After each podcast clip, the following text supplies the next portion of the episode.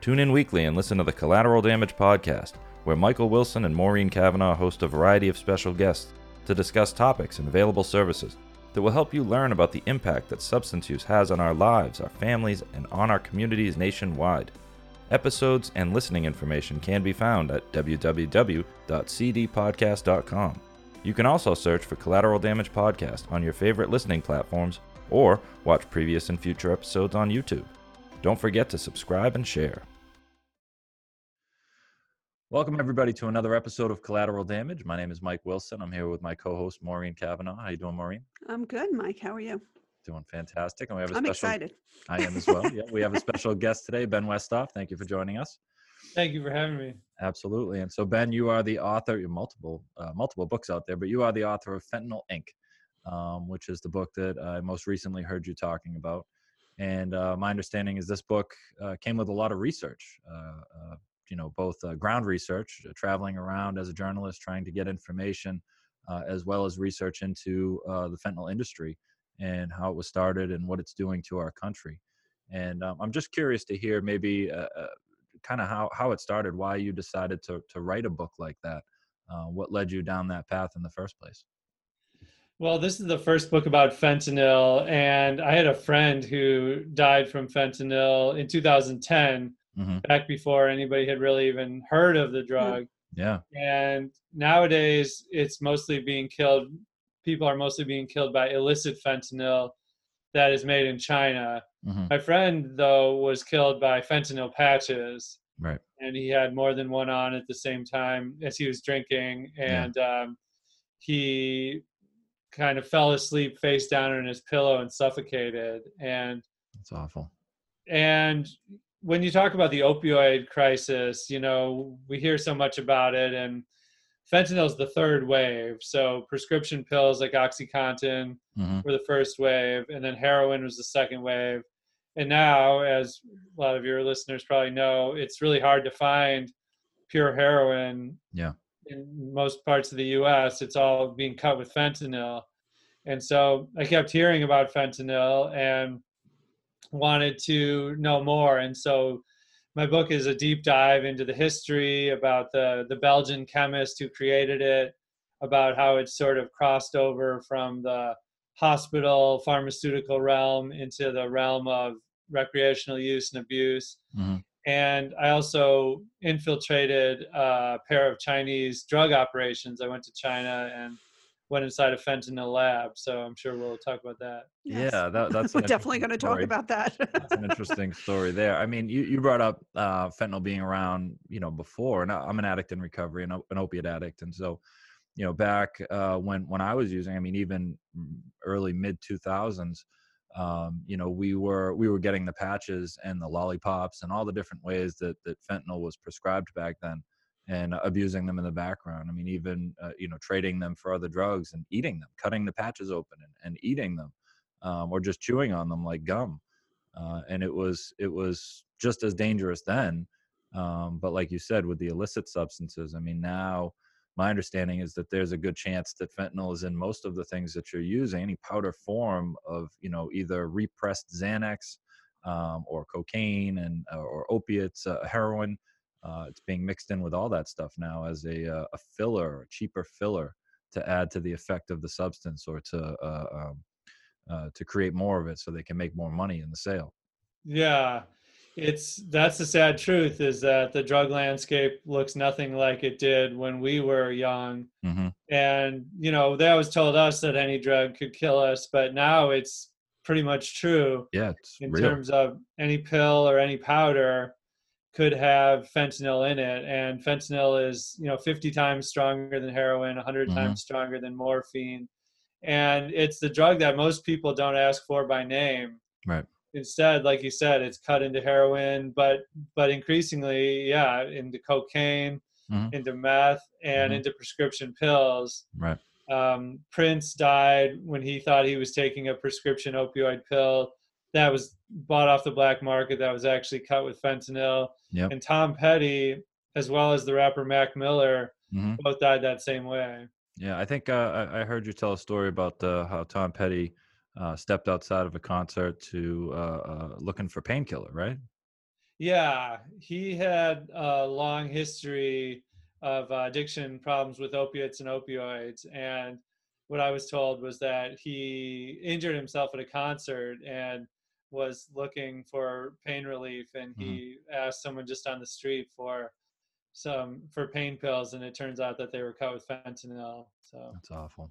I mean, uh, you know, in my in my industry, so I work in the addiction industry. We work with families of addicts and alcoholics, and you know, everyone from teenagers right up and through adults. And you know, Maureen, you and I spoke about this the other day that had a you know a, a, Yeah. an influx of phone calls about 15 year old kids and Xanax. You know, and the you know, like you said before, the, the substance abuse landscape has changed so drastically that you know back when when I was a kid, the odds are that you were buying Xanax and you were buying it from somebody's prescription bottle, you know, a family member or Right. somebody else, and you were getting Xanax, you were getting pharmaceutical grade Xanax. And now it's, you know, you've got 15 year olds trying to buy it the same way, but the landscape has changed and the people that are selling the Xanax yeah, well, like a 50 50 chance of getting repressed fentanyl. Yeah, exactly. And so people buy a, a lot of these illicit drugs are made in China and processed in Mexico, but there's actually a lot of American drug dealers who buy these pill pressing machines from China. Yeah. And they're capable of making, you know, tens, you know, thousands of pills an hour. Mhm. And they can be pressed to look pretty much exactly like a, a Xanax or a Vicodin or a OxyContin or whatever. And it's almost impossible to tell the difference. That's terrifying. And I they mean, have no no sense of how much to put in that would is going to kill somebody or not going to kill somebody because Right. they're not chemists. They're you know drug dealers with a pill press. Yeah, exactly. And there's all sorts of hot spots. So it's from the same batch. You could get some pills that are pretty much benign, but other pills from the same batch that, you know, kill Mhm. people. Well, when I, I mean, ecstasy was really big when I was in my uh, mid 20s, and it still is now with Molly. And I know that also has a, a fairly odd mix of substances in it. But they used to call them disco biscuits when I was uh, younger, and they were Uh, they were they were repressed, and and you had a chance if you bought ecstasy. Some of it might be ecstasy, the other might be a pressed combination of opiates, or heroin, crystal meth, and some aspirin or some cocaine, and it was just a, a disco biscuit. It had whatever they wanted to put in it, and some would be good, some would be strong, so on and so forth. And yeah, or uh, amphetamines. And that's how I originally came onto this story was I initially was going to write about ecstasy Mhm. and the electronic dance music scene. I was the LA Weekly music editor. Yep. and I was writing a story about how so many people were dying at raves Yeah. because back in the day, you know, I'm sure when you, you know, were on the scene, people took ecstasy, but you didn't hear as much about these deaths. Right. But One or as a- two, one or two every now and then. It wasn't yeah, extremely common.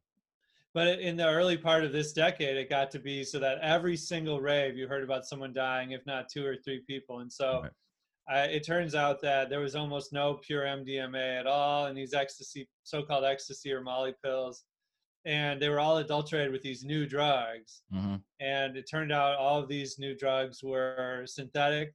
They were all made in a lab, and they were all sourced from China. Wow. And so that's how I kind of went down the rabbit hole, rabbit hole to learn what these new drugs were, and that's how I first heard about fentanyl, which is the most dangerous of them all. Yeah. So what what made you decide? I mean, you spoke about this earlier, and I'm I'm curious, and I'm, I know our listeners are too, to hear a little bit about this story. But I mean, as a, an I mean, you must be an investigative journalist to to to feel like you could take this trip. But what made you decide that you wanted to go to China and try to infiltrate this this massive system out there of fentanyl production? to really understand the story of fentanyl, you have to go to China. Was my thinking because Yeah. it's all it's all made there, and it was all being sold really flagrantly. Yeah. You could just Google buy fentanyl in China, and there would be hundreds of different companies that would come up on the search engine.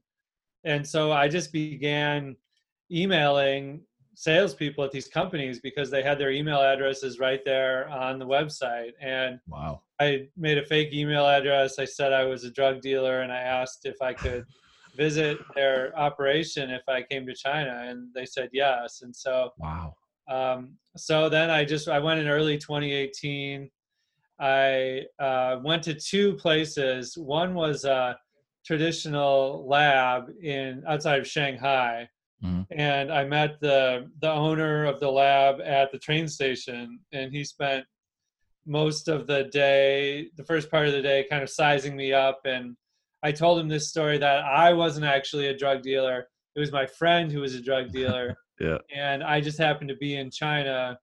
And if I was able to see his lab and it passed muster with our quality control standards, Mm. then my friend would be willing to make big big buys from this guy on a regular basis. And so finally he let me go you know decided to take me there. He called his driver. We drove way out to the middle of nowhere. Must have been uh, i didn't have like gps functioning you can't use your own cell phone in china oh wow. So you have to rent one basically from the government. So it, it was not I, d- didn't have good gps or anything. And uh, we saw the lab and it, it wasn't some sort of underground bunker. It was basically in a kind of suburban office park. Okay. there was a, a fountain out front and it, it looked like it could have been any sort of legitimate business inside of there. And there were um, this industrial sized glassware you know made me think of the show breaking bad and um, you know very strong chemical smell yeah. uh, and these drugs were just piled high. They, they were making two main things. They were making uh, uh, fentanyl analogs which are basically different types of fentanyl where the chemical structure has just been slightly tweaked. Mhm. and there some of them you know they're just as potent as fentanyl. Sometimes they're a lot more potent than fentanyl and the other thing they were making in this lab was uh, synthetic cannabinoids which Oh, wow. your listeners may know of like k2 and spice yeah. those are um, two examples they're And that's just a chemical, right? That they spray onto another substance, like a potpourri or a, a, a any other leafy product or something like that. Yeah, exactly. Like dried sage, any dried Okay. plant matter. And Yeah. it's intended, you know, it can be smoked like marijuana. You could smoke it out of a, a joint or a pipe, but it's it really has nothing in common with marijuana. Okay. Um, it's it's not a relaxing drug. It like makes your heart race. It's Wow. it's it's people overdose and die in it a lot, but it's it's very popular because it can't be detected by most drug tests. oh yeah. So Yeah. They keep changing the chemical. Like we have, we actually can test for K. Was K two? yeah, well, But the thing is. K2, it doesn't even mean one thing. You know what I mean? It's like that doesn't refer to a specific chemical. Chemical. So something that's sold as K2 one week might have a completely different chemical the next time it's sold. Right. There's yeah.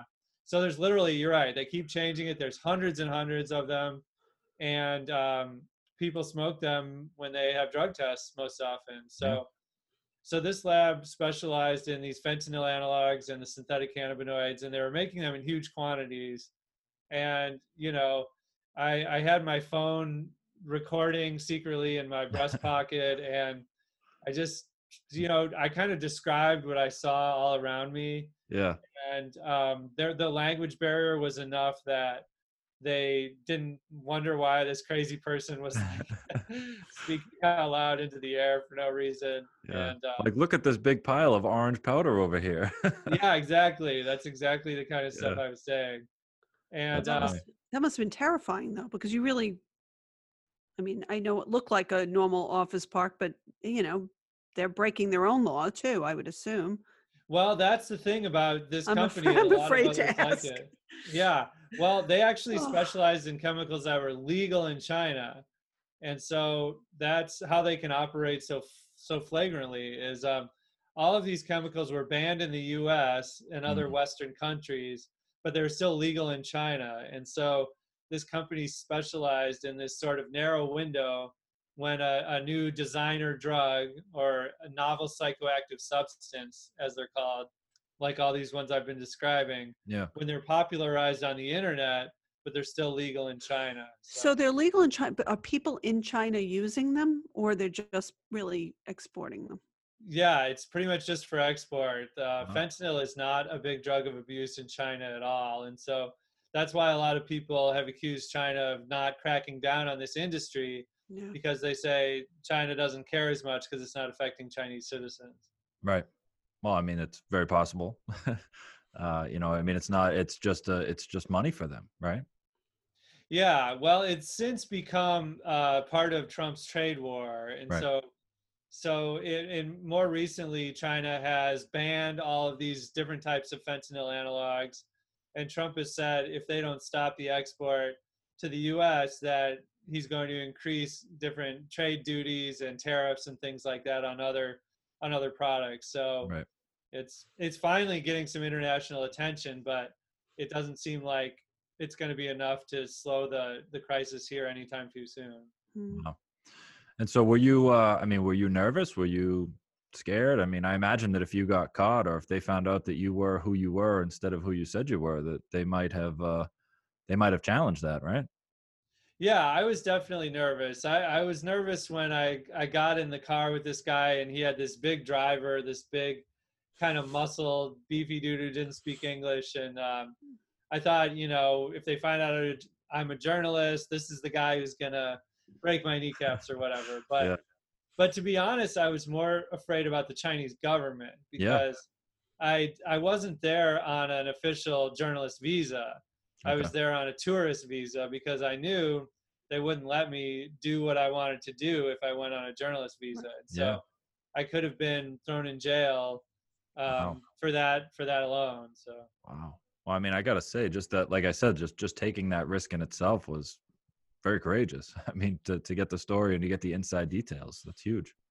Right. Yeah. Um, the other thing that, you know that made me a little less afraid was these aren't like the Colombian cartels or the Mexican cartels. They're Yeah. not violent. These are these are business people. These Mhm. people running these Chinese labs. They, like I said, they want to play by the letter of the law and they want to make money. They don't want to ruffle feathers. And Mhm. so there's also really strict gun control in China. So there's not a lot of guns there. So, Hmm. you know, I took a little bit of comfort in that. Yeah.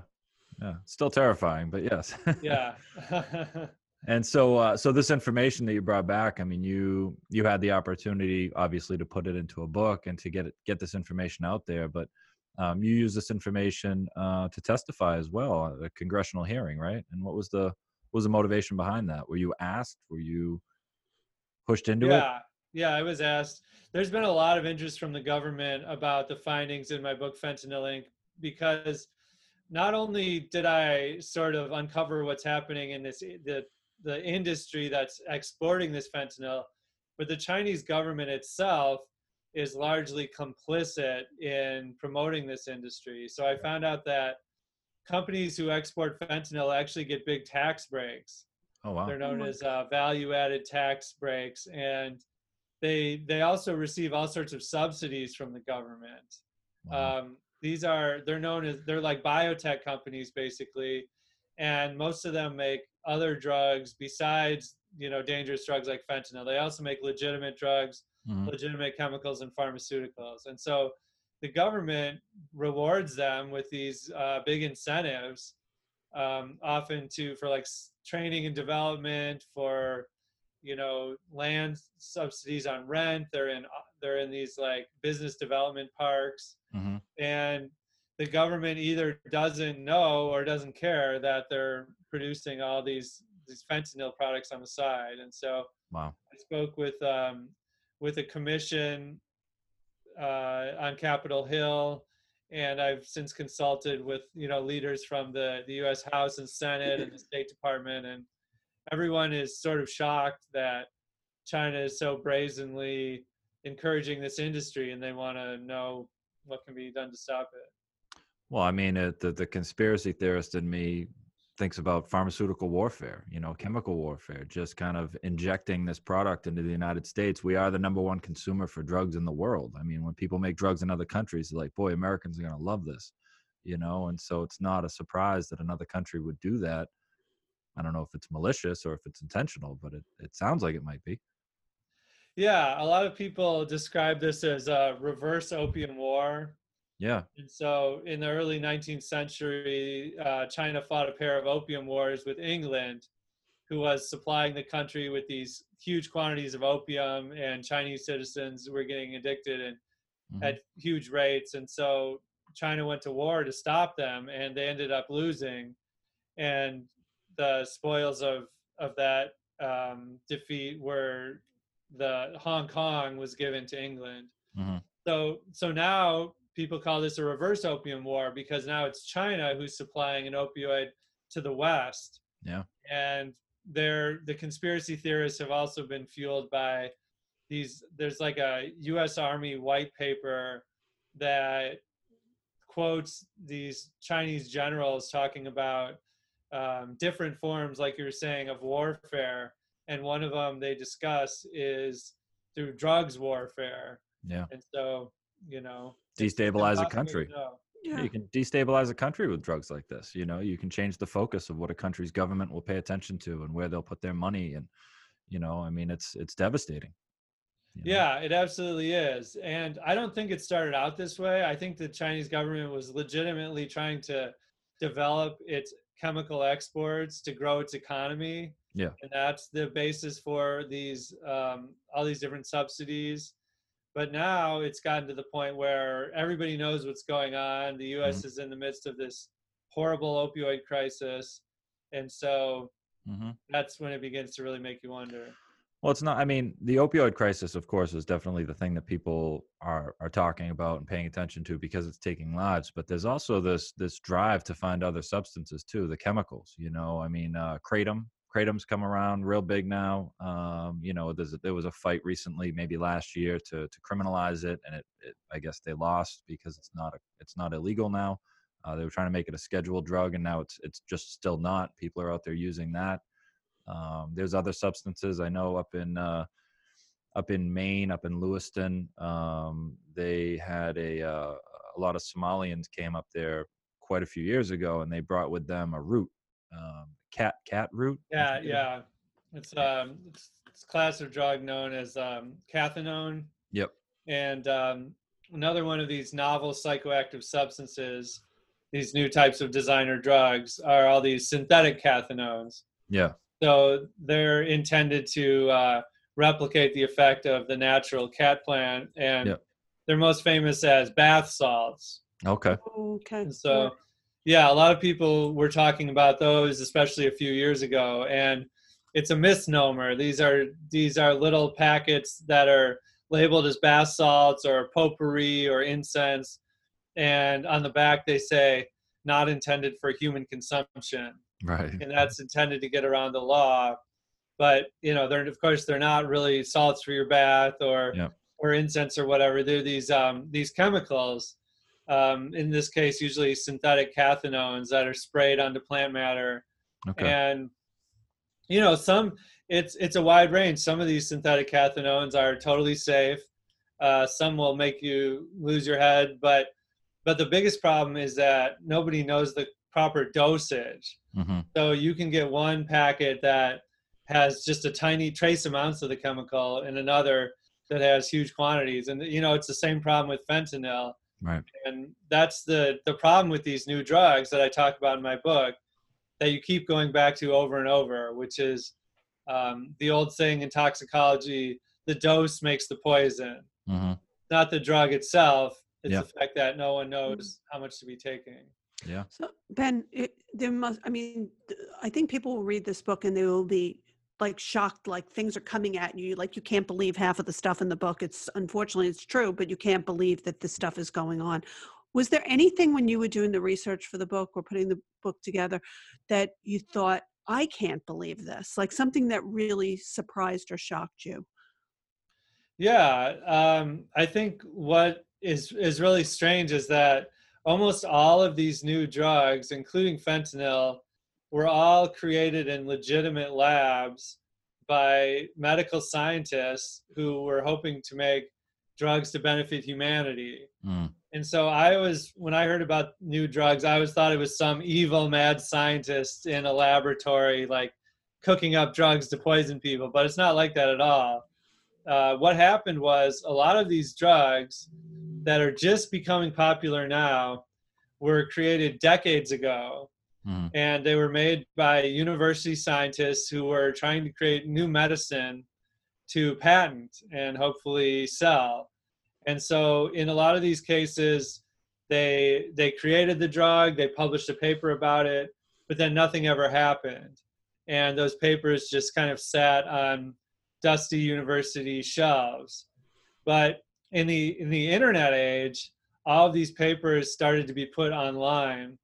And so now anyone with an internet connection could could browse through the the archives and find out this whole like vast treasure trove of of drug formulas basically like recipes to make all these new drugs.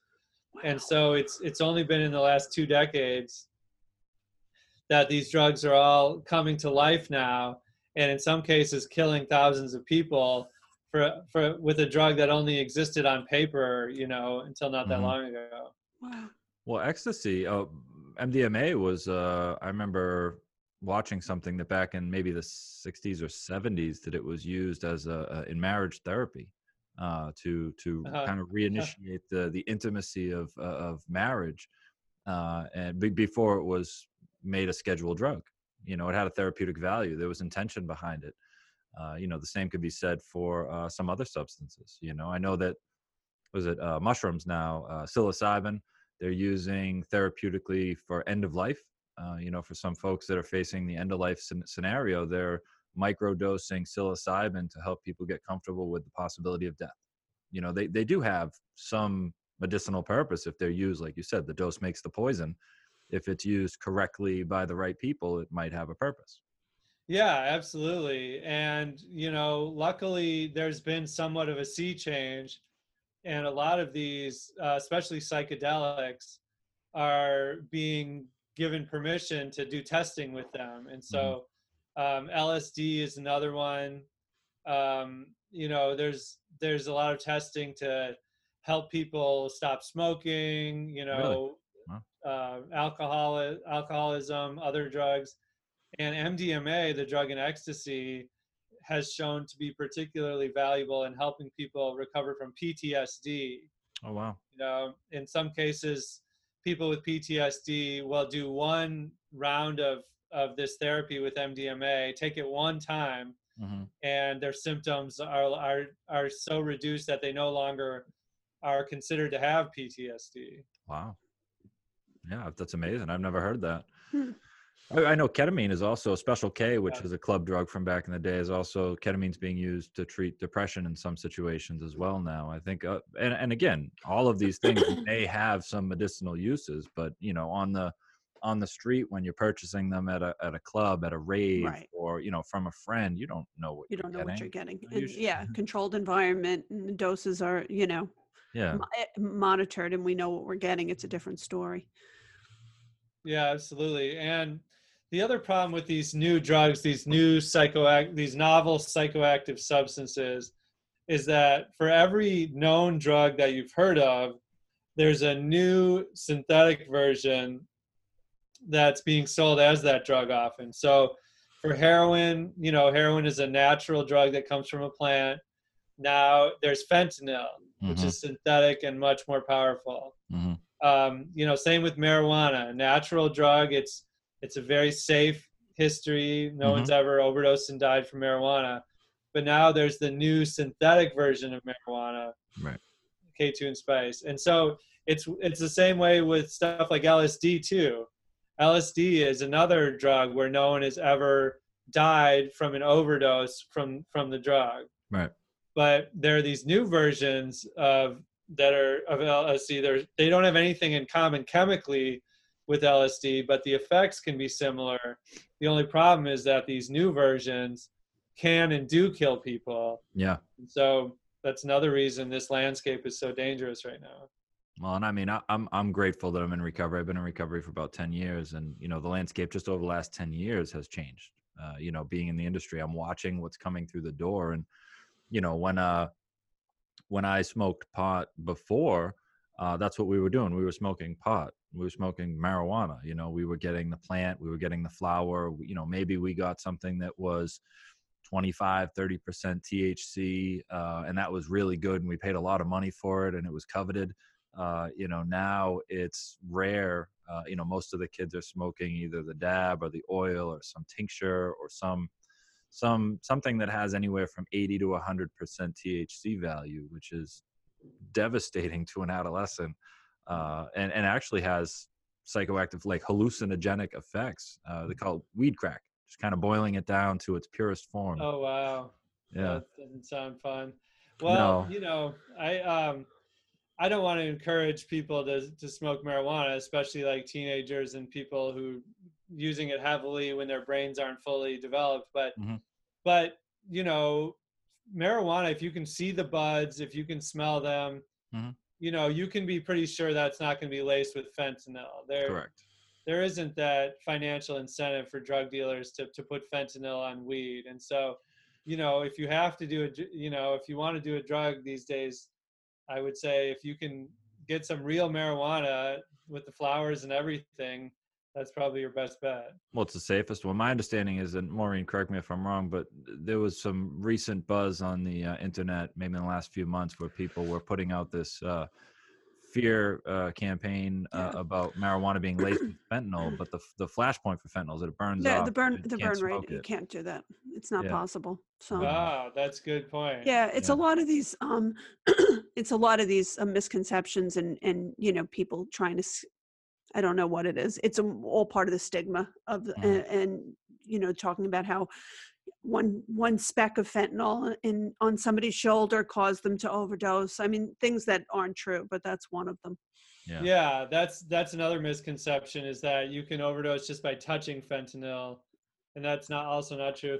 You know, I think it's so important to get good, accurate information out Yes. there because if kids, you know, kids, if you lie to them about one thing, they're going Right. to assume you're lying to them about everything. That's right. Absolutely. Well, not only that, but I mean, this is the the fear like that makes people st- uh, afraid to Narcan somebody, afraid to call for help, and so we, we I think it's really important that we let people know what's true and what's not true about about uh, about this. The synthetics terrify me though, Yeah. because we can't even test for them. so you have you know parents and people that are testing their children or or even treatment centers and sober living they're testing to see if um, somebody is, is testing positive for for a drug so they can either get them back into treatment or help them in some way. And um and there's no way of testing for a lot of these drugs. Yeah, yeah, there there isn't, and um, that um, the, the drug checking is another really critical part too. To to see if what you have is what you think you have, or Right. there's say fentanyl in it. And in that regard, there is um, the technology is evolving pretty fast. Um, in Well, that's in that's been available. in- In, that's been available in Europe forever. Uh, the, Yeah. the drug test, the safety testing. It's so not important not so, so, much here though, right? Well, there. Um, I write in the book. I write about this company called Bunk Police, and they Mhm. have developed some really um, sophisticated and really inexpensive kits. Um, Okay.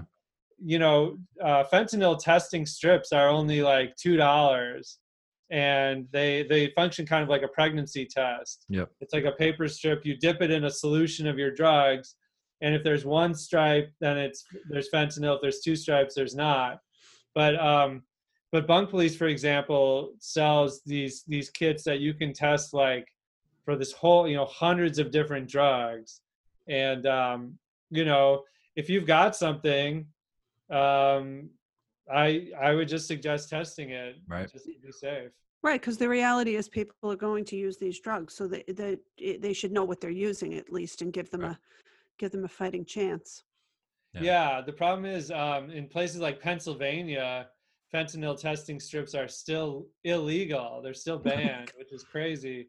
Yeah. Um, although now that that we're fentanyl- banning right well we have Yeah. all this Yeah. other stuff going on and we're worried about the testing strips Yeah. right but now there's a movement to um to legalize them and also in uh philadelphia is trying to have the country's first uh medication uh supervised injection facility Right. where people can legally use drugs you guys may have talked about that Mhm. issue here Yeah, it's a bit of a battle. I know that uh, there's there's both sides of that. You know, why are we giving them a safe place to do it? And then there's they're going to do it anyway. Why not give them a safe place to do it so they can stay alive long enough to get the help? And that's, you know, they're again basing that off of European models and even Canada. Uh, I think we had a guest on that was talking about yeah. the Vancouver.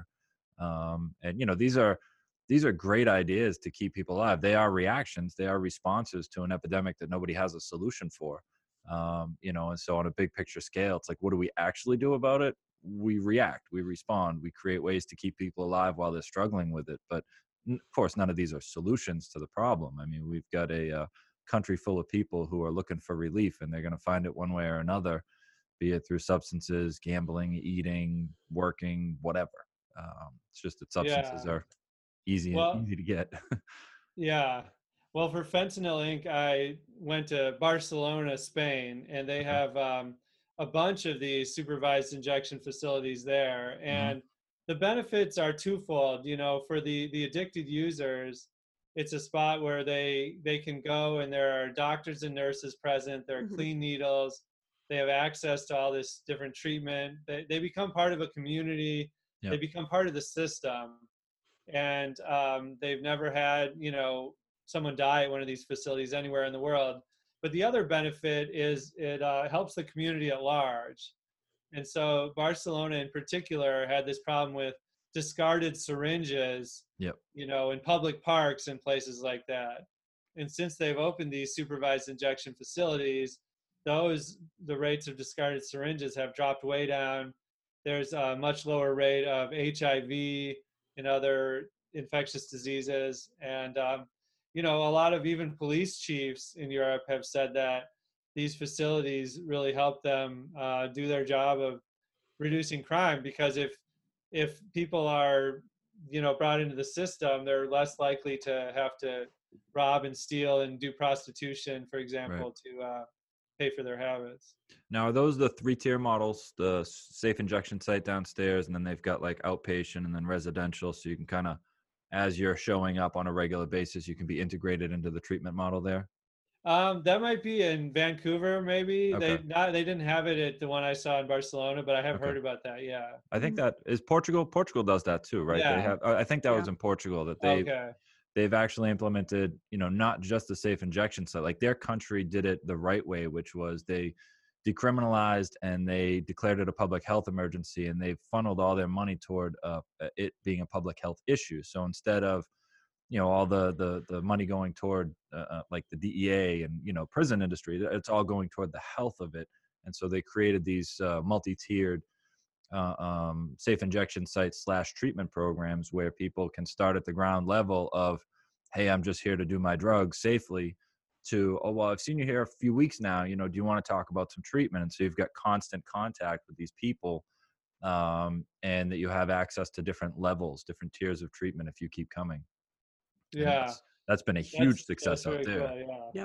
But they did it right. I mean, our country, we'd have to get all 50 states to agree that this is a public health issue and start, you know, deferring our funds from the prohibitionary stance of let's keep it out of the country to let's address the issue why it's happening. Let's treat the public health side. Then let's get safe injection sites everywhere. Then let's treat them like people with a health issue. I mean, you know, I, I assume that would take a bit of work. Yeah.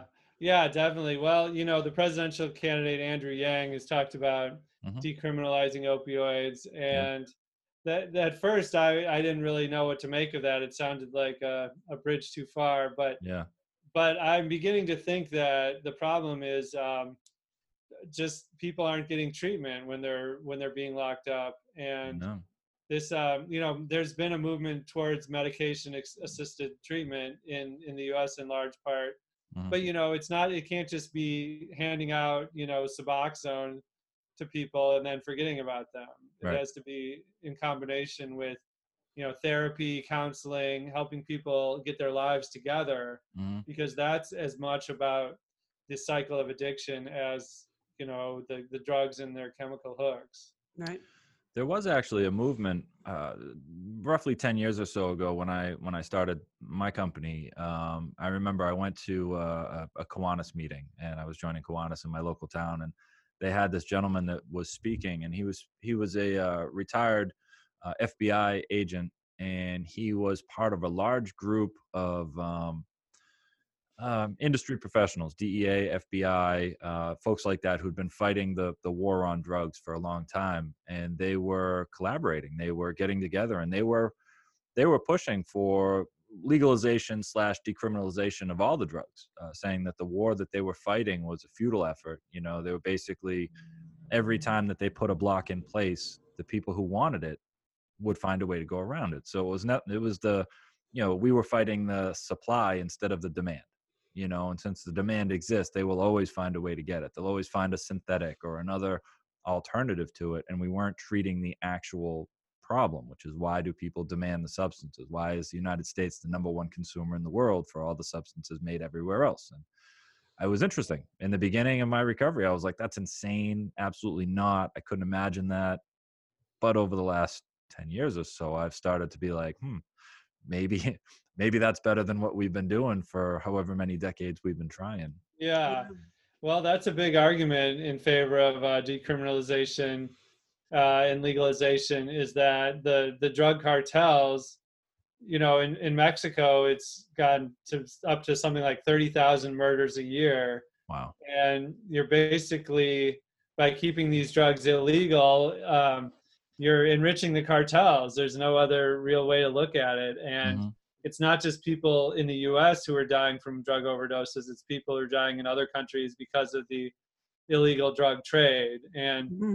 you know, um, one of my big messages in the book is that the, the war on drugs has been, you know, floundering for decades. And the, the DEL, DEA helped kill Pablo Escobar. Mm-hmm. And this was supposed to make a dent in the Colombian cocaine trade but nowadays, Colombia sends more cocaine out to the world than it ever did previously. Yeah. Um, you know, El Chapo was locked up and tried, and that hasn't done anything to slow the drugs, the drug trade from Mexico. Right. And um, now, you know, the the China issue is one that's starting to consume people. But um, if even if we can tamp down on China and get them to control their drug trade, the industry will likely just migrate to a place like India, yep. where it's all, fentanyl production is already starting to happen. So. Well, Afghanistan was the the heroin, the heroin import. You know, I mean that that's the thing is I guess if you look at, we have a demand. That's the issue. We have a demand for it. There are people who want it and people who need it, and it doesn't matter where the supply comes from. I mean, it's it they will shut down one chemical, another chemical will come up. It's that pursuit of relief that pursuit of um, you know self-soothing in the form of a pill or a powder or a, whatever it might be. And i guess that's that's the battle that we're up against. I mean maureen and i are both working in this industry you know with a variety of different people coming through and they all have that demand. Might be different substances but they all have that demand. And uh, the you know you look at prohibition back in what was it the 20s with with alcohol i mean that was the mob was born right? The uh, uh what they call the moonshiners were the ones yeah. that yeah they, uh. they would just you know drive around and i mean they're making alcohol in the woods you know in these stills and it was like okay we can't have it well we still want it so we're just going to make it and find another way to do it and you just made other people rich yeah and another thing um, people like uh, mitchell gomez and emanuel sferios who both worked with DanceSafe another argument uh, in favor of decriminalization and legalization is that during these prohibitionary times um, like like the prohibition of alcohol, they it becomes more efficient and cost effective to make these to make the drugs and more potent. So people didn't want to be you know the, the mob didn't want to be ship, shipping around all these giant containers of beer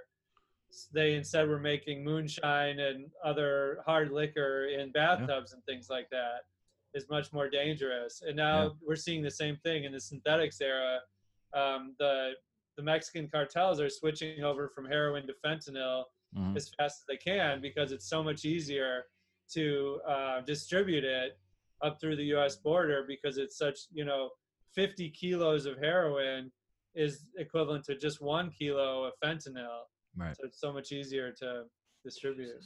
Well, if you think about this, right, here's some funny numbers that people really don't consider is that, you know, we're talking about drugs that are killing people all over the place. You know, we're killing, we're talking about fentanyl, heroin, crack, crystal meth, stuff like that. But if you consider it, the two substances that actually kill more people every year are cigarettes and alcohol. Cigarettes, matter of fact, kill more people than alcohol and drugs combined, and alcohol kills more people than all other drugs combined, not including cigarettes. They're both legal, they're both regulated and I can tell you right now that if I went to try to buy alcohol or cigarettes off my friends, they'd just be like, we'll just go to the store. Like there's nobody out there bootlegging it. There's nobody out there yeah. selling it in that capacity. So there's a, it doesn't stop people from using it, but it did regulate the market and it did stop the, you know, the underground sale and the young entrepreneurs. Like I don't know any high school kids that are going around buying cartons of cigarettes and selling them in the back. yeah, I mean, this the cigarettes seems like a an example of a public health story that had a happy ending. Right. You know, they they everybody knows that if you outlaw cigarettes, you're just going to enable this black market trade. But by taxing it at the appropriate level and Mhm. using profits from cigarettes to help defer health costs, um, there's we've been able to drive down the rate of cigarette usage Yeah. while at the same time um, having funding for for care related to it. So uh, it seems like there should be that happy medium when it comes to to other drugs too. it's just a hard pill to swallow. It's a hard pill for people. It's even hard for me. I'm here talking about it. It might even sound like I am pro legalization or decriminalization. It's just I'm confused. I don't know Yeah. what the solution is. I just know that uh, you know, 50 years of what we've been doing hasn't helped. Right. you know, like generationally, you'd think that oh, we should be weeding this out by now. We killed this guy. We captured that guy. We blocked this path. We blocked that path. I mean, aside from just putting a bubble over the United States and being like, all right, we don't import anything anymore. Someone will tunnel out. you Yeah. know, somebody will create a way. So it's just I'm confused. Yeah, but- and it is confusing. There's oh, Maureen, did you did you want to? No, I was just going to say, knowing everything that you know now, I mean, you've you have a tremendous amount of knowledge on, on this subject. What do you think we should change? What what should be a couple of first steps at least? Things that we're not doing now.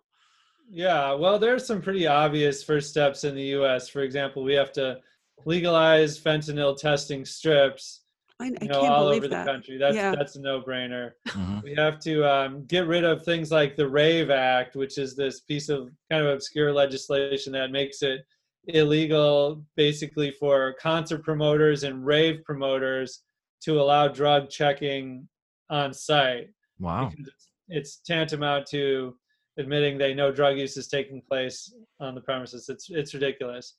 Um, we need better access and funding for medication assisted treatment, more Narcan availability. You know, we should Narcan should be available to everybody hmm who needs it. Um, there's uh, you know, I'm I'm an advocate for for supervised injection facilities and even though this one in Philadelphia, you know, the courts have ruled in its favor, but there still are none that are operating legally in the US. Right. I'm not saying that, you know, supervised injection facilities are a panacea. You know, you've heard about in Vancouver where they have a number of them and fentanyl death rates are actually still rising there. Yeah. And so the, these facilities are controversial even in Vancouver. But again, it comes down to just what, what you were saying that um, we've been doing it the wrong way for so long. We might as well try something else. Yeah. So, It's it's hard. I mean, I, I think that you know you look at Narcan just all in itself. I mean, we got AEDs all over the place. Somebody has a, a heart attack or somebody goes out. I, I just recently did the first aid CPR. That's why this popped in my head. You know, they're like, there's actually an app that I can go on and I can find my local AED. I can just click it and it will pull up my location and tell me where there's an AED somewhere so that I can save someone's life. And you know, I mean, a simple thing would be every AED should also have a Narcan kit you know like that you know you can find one or that people should carry them. An obvious solution but an obvious it's just a reaction. These are Right. all responses to an epidemic that we don't have a solution to. And you know i mean every guest that we have on we always ask you know if you could change something what would you change? And we get a lot of answers but it's always that the thing we have to change is so big it might not change yeah. that's the scariest part of the answers that at least in me the consensus i'm getting is that the the answers seem so big that it's like who could do it you know is the government going to step in and do it for us can they save us um, or do we as a community have to start speaking up and publicly saying like our country is dying what are we Yeah. do differently Well, I think, you know, forums like this are the first step because when it comes to new drugs like fentanyl, there really is an education gap. Yeah. You know, Yeah. at least with drugs like heroin and crack and meth, those people are who take it are intending to take those drugs. You know, fentanyl, a lot of people still haven't even heard of. And a lot of people who overdose and die aren't even don't even know they were taking fentanyl. Right. right. That's very true. So, you know, Well, the it's it's we have testing here in Massachusetts and it's still not even CLIA waived. Um, like it's if you we have test cups that test for fentanyl now, but it's not admissible. Like it's, you you can't actually use it as a as a, a, a legal result on a test now. Oh, Um, we can still test for it, but you just can't use it for anything. Um, I just think that's weird. I don't know. I mean, we got we got. I'm actually seeing more people who are buying fentanyl intentionally now over the last Yeah. two years, where they're buying it because it's cheaper, it's more potent, um, and it doesn't show up in a lot of the tests that it show. And even when it does, it's out faster. Can be out of your system in eight to twelve hours, and it's no longer showing up in a test.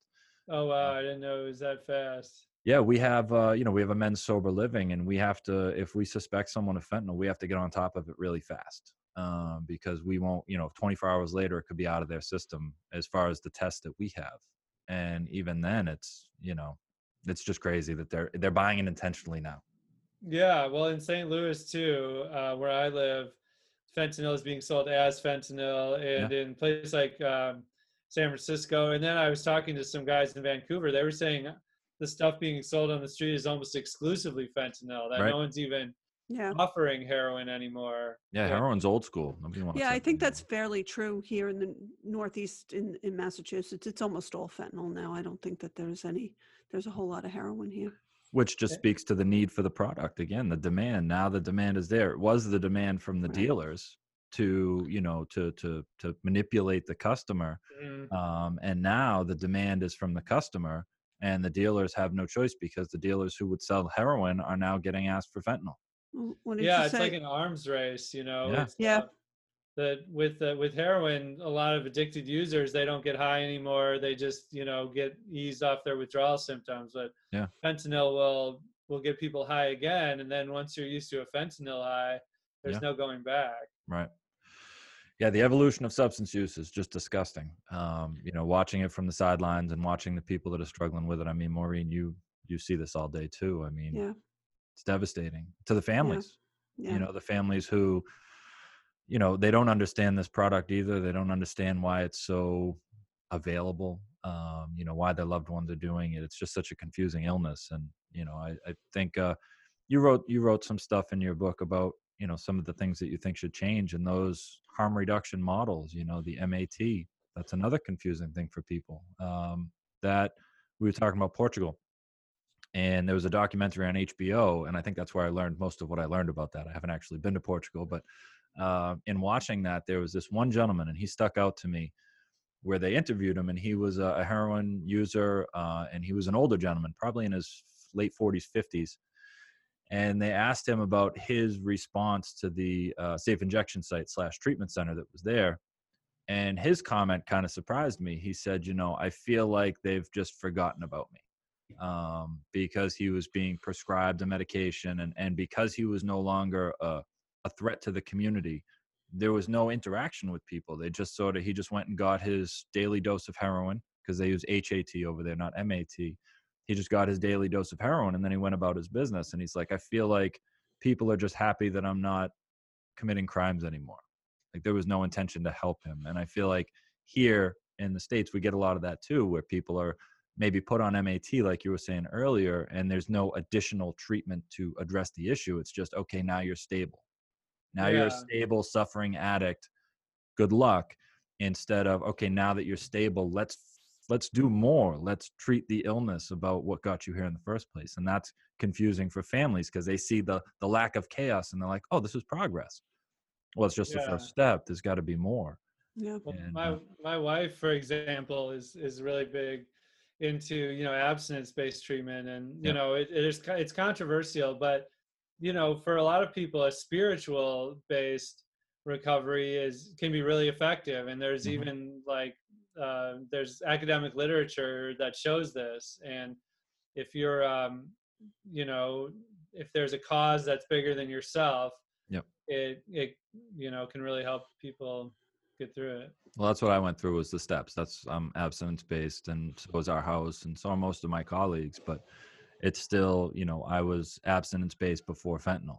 You know, I was abstinence based before, um, you know, Suboxone was such a huge thing, and you know, I know methadone's been around forever, but it was uh, it was the only one for me. I tried everything to quit except quitting. Um, so What- what did I read the other worked. I read the other day, um, if you watch your child, watching your child go through a um, through heroin addiction or a drug addiction, the ch- the question will change from how do I make them stop to how do I keep them alive. I mean, and, and people can't get well unless they stay breathing, right? So I think whatever works, Mhm. whatever works for the person. I mean, I'm a big, you know, big fan of uh, Vivitrol Yep. because um, there's no opioid in it, you know, and I think that's the perfect combination is to try to to keep to stave off that while you work on yourself but that's the whole problem is people are not you know continuing like that 12 step program and that for a little while until you can stop uh, that would be awesome or therapy or whatever but you have to get at the root of why why this started to begin with. Yeah Yeah. Well, I will ask you the same question that we ask everybody, Ben. Um, you know, I know that you offered up a couple things that that you think we could change, but is there anything new that you think we could introduce to the situation that might help address this uh, the epidemic that our country's facing? Well, I think you know we talked about decriminalization and also um, you know maybe mandatory treatment as an alternative to putting people in jail and Yeah. I think the the recidivism rate is such a big problem and uh, know a lot of people here in St. Louis who have gone into jail or prison with drug problems and then you know they get out and it's as if they were never gone the the Right. problem resurfaces almost immediately and so again this is not to say that i believe this will be a panacea but um, treating it like like a problem like a disease um, seems like it, it's worth a try at the very least so Yeah. Well, I mean, treating it like the illness that it is instead of you know a crime uh, is is huge. I mean, we got an overcrowded prison system, a privatized prison industry, uh, full of people who absolutely need treatment, not punishment. So and yeah and there's there's very little of oh, these opioid blockers or you know suboxone or methadone or whatever in prison Mhm. but people can still get drugs in prison and Yeah. so oftentimes people can't even dry out in that environment Right.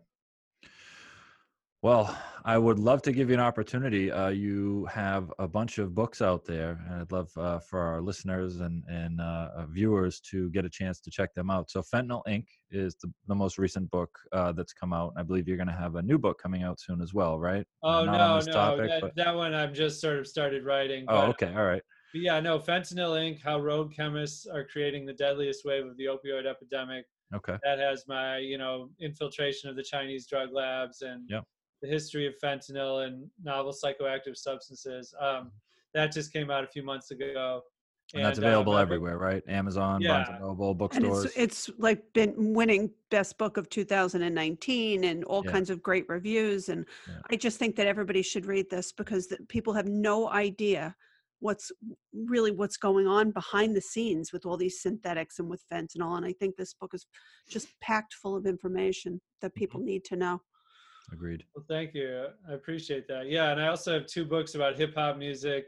Uh, one is about southern rap called dirty south and the Mhm. other is uh, about nwa and tupac. It's called original gangsters. Okay. basically like the true story behind the straight out of compton movie. But yeah you know the subject matters are different but at heart i'm you know an investigative reporter so i kind of treat treat and, and with the focus on like storytelling and narrative and personal stories. And so you know these these rappers i wrote about you know i got to interview dr dre and snoop Oh, wow. dogg and ice cube and all them. And That must their their crazy. stories are just so compelling what they went through. And um, that's interesting. ultimately yeah it's these human stories that i try to tell in my books. So you, I- you were the music critic critic at the la times? At the la weekly yeah. la weekly. What do you listen to now what do i listen to now um, i really like the new lana del rey album oh okay i haven't heard that yet i like her yeah it, it's really good um, i uh, you know i i still like the the old school hip hop is Oh, the yeah. stuff you go i feel like the stuff you listen to in high school is the stuff that sticks with you the rest of your life often. Absolutely. Yeah. Can I ask you a question about the Dirty South one? Um, just because of the, the the topic that we're into here, uh, did lean come into that at all? Yeah absolutely yeah. um, that's um, also known as sizzurp it's Yeah. basically uh, prom- promethazine codeine cough syrup and it's usually mixed with in like a two liter soda bottle Yeah. and it's has been especially popular in houston Yep. and um, really influenced the hip hop scene coming out of there. Um, and there's there's rappers like um, like uh, UGK, a rap duo, and one of their members, Pimp C, Mhm. uh, died actually from from drinking lean. Yeah. And it's you know the sound there in Houston, it's really slow. It's Twisted and slow Screwed, right? Yeah, the chopped and screwed exactly. Chopped and screwed. Yeah, that's it. Yeah, and that's heavily influenced by um by lean. Yeah. Well, and and that's actually become that's come out here too. You know, out to the, the East Coast, and uh, you know that younger generation of um, uh, new new rappers. Everybody, you know, is is they're rapping about lean, they're talking about lean, and it's become a lot more mainstream. And now the kids are mixing the uh, lean and Adderall, and um, you know, lean and Xanax, and just putting it in Sprite bottles, shaking it up, and going about their yeah. It's really dangerous i mean uh, lean is an opioid too right and Yep. um, especially when you're mixing it with something like xanax a benzodiazepine Mhm. that's the one of the most fatal combinations you can have they both slow Right. your heart rate way down and Well, it's I- I'm- sneaky. It's a sneaky opiate addiction. That's the one. Is the, the the lean. It's it's just you sip it, you sip it throughout the day, and it's the sneaky opiate addiction that you don't even realize you have because it's not. You're not doing heroin. You know, you're not. Um, you're not buying it the same way or using it the same way. It's Right. social heroin almost. right yeah you know in hip hop um, there's been a big glamorization of drugs like um, xanax and these different pills and Mhm. you know no no rapper would ever admit to shooting heroin Right. and you know they don't talk about fentanyl but um, the glamour glamorization of the the prescription pain pills is something that i i don't think it's cool at all and i don't think rappers should be doing it No, no, and unfortunately, a lot of the younger kids idolize these ones. Um, you know, Lil Peep, um, and Yeah. uh, you know, even one of them's named after it, like Lil Xan. Lil Xan, and- yeah. You know that that uh, I mean, one of his songs was "Betrayed," which is about how the drugs betrayed him. But you know, just that that generation, that culture, they're they're talking about it, they're singing about it. It's just commonplace. But I'm just I was curious if that came up in your investigation because that was where it's born down in Houston, the Dirty South, and it's crept its way up here and it's crept its way into uh, mainstream music and media and television. So Yeah, yeah, absolutely. It's a, it's a, a really uh, a, a a great hip hop scene down there in Houston, and and also wrote about like New Orleans, the Cash Yep. Money, uh, Yep. No Limit, Yep. and in Atlanta, Outkast, and yeah, okay, and I love Outkast. stuff, so Mm. that was Outkast is- fun, yeah. Yeah, Andre 3000 is amazing. Big Boi is too, but good, uh, Made good some group. of his best music while he was a drug-free vegan. So Isn't that amazing? So you don't need drugs to be creative, kids. Um, well, listen, I, I really want to thank you for coming on. I appreciate it. This was this was really interesting, and I know our listeners got a lot out of this because, again, they're just such an uninformed group. Uh, sometimes when it comes to things like synthetics and fentanyl and what's actually happening to our country and our kids. So, Yeah. thank you for taking the time to join us. I appreciate that. Yeah. And- Thank you so much. well, thank you, uh, Michael and Marine. It's been a pleasure. Absolutely. And so we're going to make sure that uh, we have links to all these things in the show notes as well. Um, and uh, hopefully, uh, maybe we'll have you back on at some other point when you've got another another book out. Okay, well, thank you. I'd love to do it. Excellent. Well, So thank you very much, Ben.